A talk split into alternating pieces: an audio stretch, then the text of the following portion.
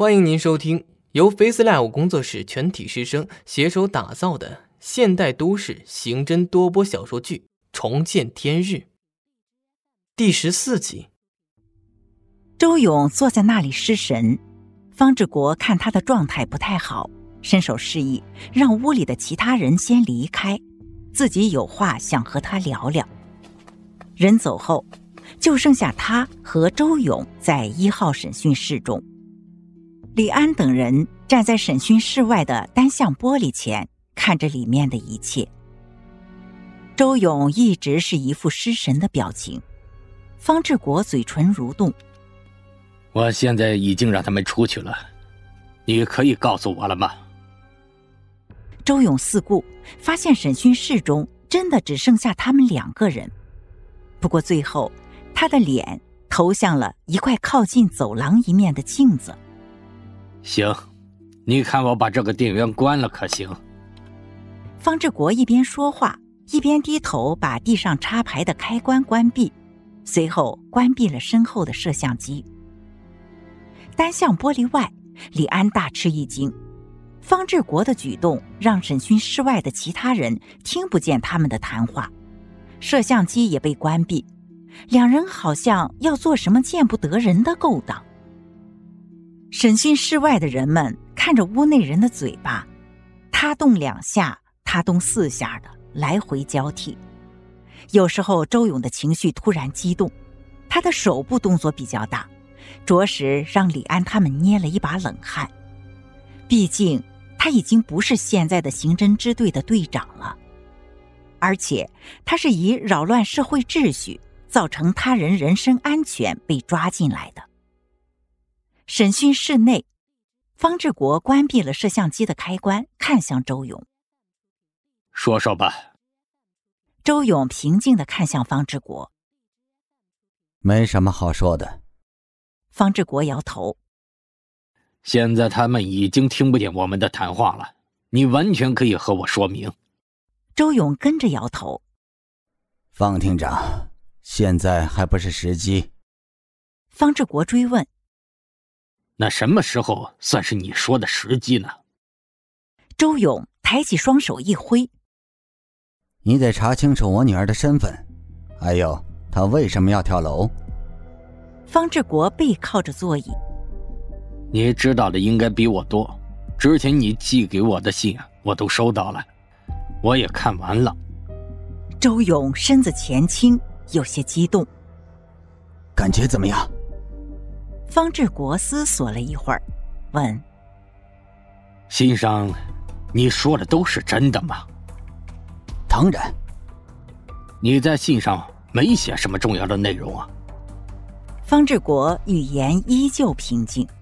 “哼，对，我没写。”周勇笑了。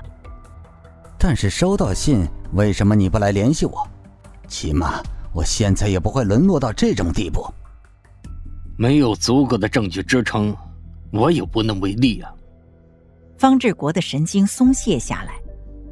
你既然昨天这么做了，应该有一条完整的证据链吧？周勇不理会方志国，四处打量着审讯室。方志国问：“现在不愿意拿出来？”周勇不耐烦的看向方志国：“我都说了，你们需要去查。”而不是向我索要证据，时机成熟，我就会告诉你接下来该怎么做。方志国穷追不舍。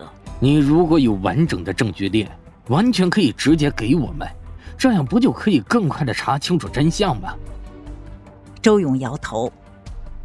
如果给你们，我之前所做的一切都将前功尽弃，需要你们去查。方志国把自己的语气放缓。跳楼女孩的五官已经损坏严重，会对查清她的身份起到较大的阻力。你可以给点提示吗？她既然是你认的干女儿，你应该知道她的基本信息啊。周勇双手搓在一起，似乎在犹豫。不过也只是短短数秒后，他说话了：“我女儿叫徐瑶。”家是 S 省 C 市人，今年十五岁。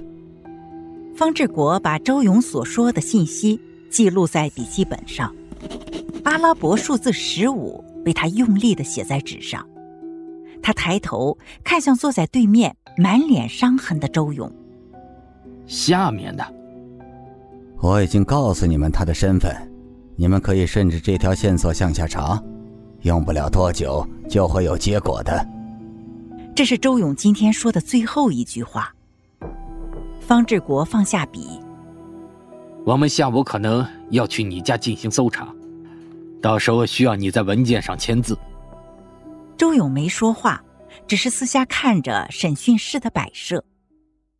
方志国起身离开一号审讯室，周勇被带走。队长办公室里，方志国把笔记本丢在茶几上。一会儿可以安排人去查一下徐瑶的身份。要不这样吧，聂远，你来做这事。我记得你在 C 市有朋友，应该会好办一些。聂远推了一下眼镜，把笔记本拿起，用手机拍照。这个我来办。聂远离开办公室，只剩下方志国和李安两人。李安指着徐瑶的基础信息：“他是谁？她是昨天跳楼的女孩。”这是周勇告诉我的。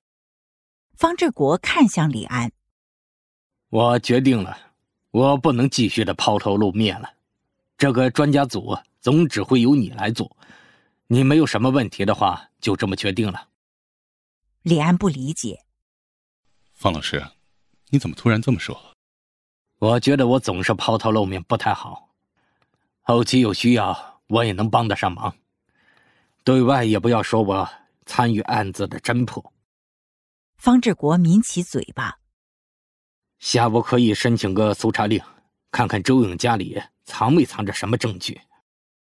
方志国从和周勇单独的交谈中发现，这个男人的心中有个巨大秘密。